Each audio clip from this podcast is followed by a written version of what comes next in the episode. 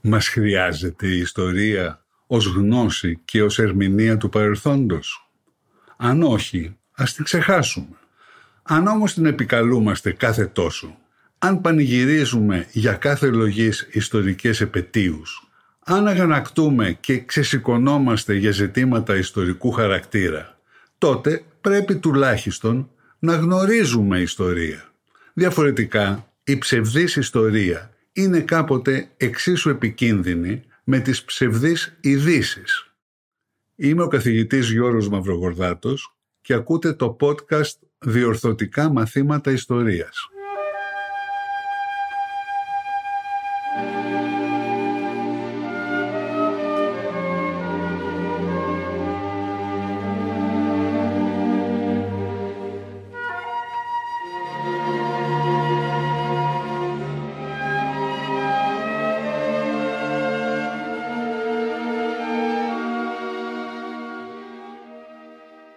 Με κάλυψη και πρόφαση τον άρρωστο βασιλέα Κωνσταντίνο, όπως είδαμε στο προηγούμενο επεισόδιο, η αντιβενιζελική ηγεσία χειρίστηκε το μικρασιατικό ζήτημα σαν να μην υπήρχε άλλη επιλογή από τη συνέχιση και την κλιμάκωση της εκστρατείας. Αντί να εκμεταλλευτούν τρεις διαδοχικές ευκαιρίες διπλωματικής διεξόδου για τερματισμό του πολέμου, με Βρετανική μεσολάβηση και υποστήριξη τον Φεβρουάριο, τον Ιούνιο και ξανά τον Ιούλιο του 1921 οι αντιβενζελικοί επιδίωξαν πεισματικά οριστική, τελειωτική στρατιωτική λύση από μόνο τον ελληνικό στρατό. Καθοριστικός παράγοντας υπήρξε η κομπλεξική στάση τους απέναντι στο Βενιζέλο και ο τρόμος για το ενδεχόμενο επανόδο του ήθελαν να αποδείξουν σε όλους και προπαντός στη Μεγάλη Βρετανία ότι θα τα καταφέρουν εξίσου καλά ή και καλύτερα από τον Βενιζέλο. Αντίστροφα, τους κατήχε ο φόβος ότι τυχόν απαγκίστρωση εκ μέρους τους από τη μικρασιατική περιπέτεια θα επέφερε μοιραία την πτώση τους και την επιστροφή του μισητού εχθρού. Την πιο αξιόπιστη και αναλυτική αποτύπωση της νοοτροπίας αυτής προσφέρει η λεπτομερέστατη καταγραφή δύο εμπιστευτικών συνομιλιών που είχε ο Ιωάννης Μεταξάς στις 25 και 29 Μαρτίου 1921 με τον νέο Πρωθυπουργό Δημήτριο Γούναρη, τον Υπουργό Οικονομικών Πέτρο Πρωτοπαπαδάκη και τον Υπουργό Στρατιωτικών Νικόλαο Θεοτόκη. Παρόν ήταν και ο υποστράτηγος Αθανάσιος Εξαδάκτυλος, παλιός συνάδελφος του Μεταξάς στο επιτελείο. Ο Μεταξάς είχε πλήρη επίγνωση της σημασίας όσων υπόθηκαν και γι' αυτό ασχολήθηκε δύο μήνες με την αναλυτική καταγραφή τους. Θορυβημένη από την πρόσφατη ήττα της στρατιάς Μικράς Ασίας στο Εσκή Σεχίρ, την πρώτη της μεγάλη ήττα, ο Γούναρης, ο Πρωτοπαπαδάκης και ο Θεοτόκης προσπάθησαν μάταια να φορτώσουν στο μεταξά την ουσιαστική ευθύνη για τη διεξαγωγή ενός πολέμου στον οποίο ήταν αντίθετος από το 1915. Όπως είδαμε πριν από τρεις μήνες στο 21ο επεισόδιο, σε αυτές τις συνομιλίες ο Μεταξάς επέμεινε ξανά και ξανά ότι ο πόλεμος με τους Τούρκους δεν μπορούσε ποτέ να κερδιθεί οριστικά. Ακόμη και αν ο Κεμάλ ιτημένος υπέγραφε τελικά τη συνθήκη των Σευρών, θα βρίσκονταν αργά ή γρήγορα άλλοι Τούρκοι εθνικιστές ηγέτες για να αρχίσουν νέο εθνικοαπελευθερωτικό αγώνα. Απαντώντας τον Μεταξά, ο Γούναρης φανέρωσε τον τρόπο που σκεφτόταν και ενεργούσε το 1921. Αυτός που τέσσερα χρόνια νωρίτερα ήθελε σύμπραξη με τους Γερμανούς και με τους Βουλγάρους εναντίον της Αντάντ, ένιωθε τώρα ότι έδινε εξετάσεις στους Άγγλους. Είπε απερίφραστα ο Γούναρης για τη μικρασιατική εκστρατεία. «Δεν είναι πολιτική μας. Δεν ήταν ποτέ πολιτική μας. Ο Βενιζέλος μας έφερε εκεί. Τον πόλεμο τον βρήκαμε. Ύστερα όμως πρόσθεσε τα εξής καταπληκτικά. Πολιτική δεν μπορούμε να αλλάξουμε.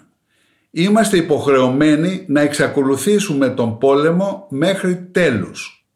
Έστω και αν κινδυνέψουμε να καταστραφούμε.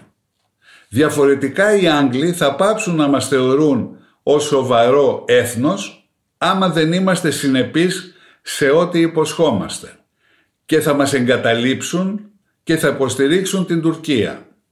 Πρέπει να αποδείξουμε ότι είμαστε έθνος στο οποίο μπορεί να υπολογίζει μια μεγάλη δύναμη. Όπως πάντα παραφράζω από την καθαρεύουσα για να είναι όσα υπόθηκαν πιο κατανοητά στο άκουσμα. Από την πλευρά του, ο Πρωτοπαπαδάκης επικαλέστηκε τις αρνητικές επιπτώσεις που θα είχε για τους ίδιους στο εσωτερικό η εγκατάλειψη της Μικρασιατικής Εκστρατείας. Αν αποσυρθούμε από τον πόλεμο της Μικράς Ασίας, ποια θα είναι η εντύπωση στην Ελλάδα; Δεν θα μας συνεπάρει η οργή του κόσμου; Δεν εννοώ την κυβέρνηση, εννοώ το καθεστώς. Φαντάζεσαι ότι θα γλιτώσει ο βασιλεύς; Το τελικό συμπέρασμα του Πρωτοπαπαδάκη ήταν ανάλογο με εκείνο του Γούναρη. Προτιμότερη η ήττα παρά να διακόψουμε στη μέση τον αγώνα. Θεωρούσε ότι τα ηθικά αποτελέσματα μιας ήττας θα ήσαν λιγότερο κακά. Αναγκάστηκε τότε ο Μεταξάς να του πει ότι η ήττα έχει και υλικά αποτελέσματα φοβερά. Μιλώντας για τον κίνδυνο να επανέλθει ο Βενιζέλος αν αυτοί αποτύχουν, Γούναρης και Πρωτοπαπαδάκης έφτασαν στο σημείο να επικαλεστούν τα εντελώς ατομικά τους συμφέροντα. Είπε ο Γούναρης «Εμένα προσωπικά τι με μέλει, τι με νοιάζει. Ένας άνθρωπος είμαι. Δεν έχω παρά να πάρω τον δρόμο μου οπουδήποτε. Δηλαδή να φύγω στο εξωτερικό αλίμονο σε εσάς που έχετε δεσμός και περιουσία. Ο Γούναρης εννοούσε ότι ήταν ανήπαντρος και δεν είχε οικογένεια, δεσμούς όπως οι άλλοι. Δεν μετρούσε όπως φαίνεται ο δεσμός του με την ασπασία Νάζου, ίσως επειδή αυτή θα τον συνόδευε στο εξωτερικό. Από την πλευρά του, ο Πρωτοπαπαδάκης επικαλέστηκε το ατομικό συμφέρον του μεταξά για να τον πείσει να δεχτεί. Μη δεχόμενος ζημιώνεις τον εαυτό σου. Η αποτυχία μας είναι αποτυχία του καθεστώτος και δεν θα ωφεληθείς εσύ από αυτό. Αν αποτύχουμε θα συγκαταστραφείς και εσύ.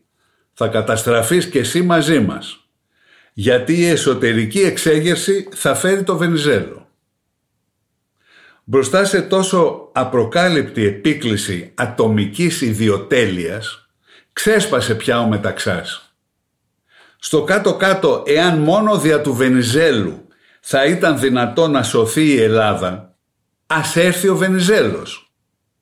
Πρέπει να πάει ο τόπος μας στο διάβολο για να μην έρθει ο Βενιζέλος; Εγκλωβισμένη στην οτροπία αυτή η αντιβενιζελική ηγεσία δεν διανοήθηκε να υποφεληθεί από τις επανειλημμένες υποδείξεις του Βενιζέλου, ούτε βέβαια να τον χρησιμοποιήσει στο εξωτερικό, όπως ήθελε αρχικά ο Δημήτριος Ράλης, πρώτος πρωθυπουργός μετά τις εκλογές του 1920. Για το λόγο αυτό ο Ράλης εξαναγκάστηκε σε παρέτηση από τον Γούναρη και τον Βασιλέα Κωνσταντίνο και αντικαταστάθηκε προσωρινά από τον Νικόλαο Καλογερόπουλο μέχρι να αναλάβει πρωθυπουργός ο ίδιος ο Γούναρης στις 26 Μαρτίου 1921. Τότε ακριβώς έγιναν οι δύο συνομιλίες με τον Μεταξά. Εξηγώντας και σε άρθρο του την άρνησή του να συμμεριστεί την ευθύνη για τη συνέχιση της μικρασιατικής εκστρατείας, ο Μεταξάς θύμισε την αρνητική θέση που είχε από το 1915 και τον είχε φέρει τότε σε ρήξη με τον Βενιζέλο. Είναι αξιοσημείωτη η διατύπωση που επέλεξε ο Μεταξάς για τον Βενιζέλο. τον πολιτικό άνδρα με τον οποίο τόσοι με συνέδεαν δεσμοί μέχρι εκείνη την εποχή. Το 1921 όμως, μπροστά στην κατάσταση που είχε διαμορφωθεί, οι απόψεις μεταξά και Βενιζέλου κατέληξαν να συγκλίνουν, αν όχι και να συμπίπτουν. Και οι δύο υποστήριζαν την εγκατάλειψη των επιθετικών επιχειρήσεων, τον περιορισμό του στρατού στην άμυνα της ζώνης που έδινε στην Ελλάδα η συνθήκη των Σευρών και την αναζήτηση διπλωματικού συμβιβασμού. Όταν δημοσιεύτηκε στις 19 Σεπτεμβρίου 1921 επιστολή που είχε γράψει ο Βενιζέλος στις 3 Ιουλίου, ο Μεταξάς σημειώνει στο ημερολόγιό του «Ακριβώς οι ιδέες μου». Στο γράμμα αυτό ο Βενιζέλος τόνιζε ότι η άρνηση της κυβέρνησης Γούναρη να δεχθεί τη μεσολάβηση των μεγάλων δυνάμεων αποτελούσε το τελευταίο κατά της Ελλάδος έγκλημα. Τον μεταξά βασάνιζε ωστόσο η σκέψη ότι είχε αρνηθεί να προσφέρει τις υπηρεσίες του. Έγραφε αργότερα στις 6 Φεβρουαρίου 1922 πλέον. Πώς χειροτερεύει η εθνική μας κατάσταση; Τι μπορούσα να κάνω; Τίποτα.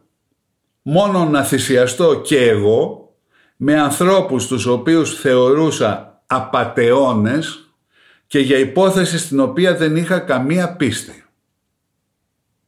Στο επόμενο επεισόδιο θα δούμε πώς αυτοί που ο Μεταξάς θεωρούσε απατεώνες διασπάθησαν και εξανέμισαν στη Μικρά Ασία τη στρατιωτική ισχύ της Ελλάδας.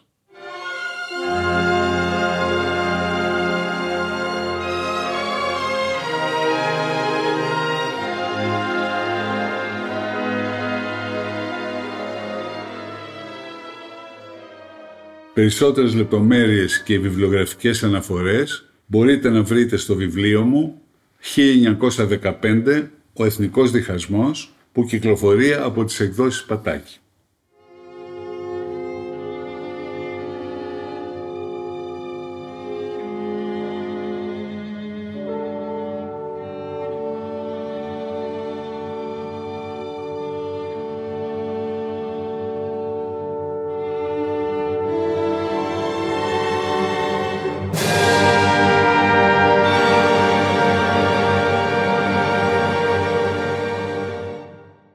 Ακούσατε το podcast «Διορθωτικά μαθήματα ιστορίας» με τον καθηγητή Γιώργο Μαυρογορδάτο. Θα τα ξαναπούμε την επόμενη Δευτέρα. Μπορείτε να ακούσετε διορθωτικά μαθήματα ιστορίας στο pod.gr, στο Spotify, στο Apple Podcasts, Google Play Music ή σε όποια εφαρμογή ακούτε μουσική ή podcast στο κινητό σας.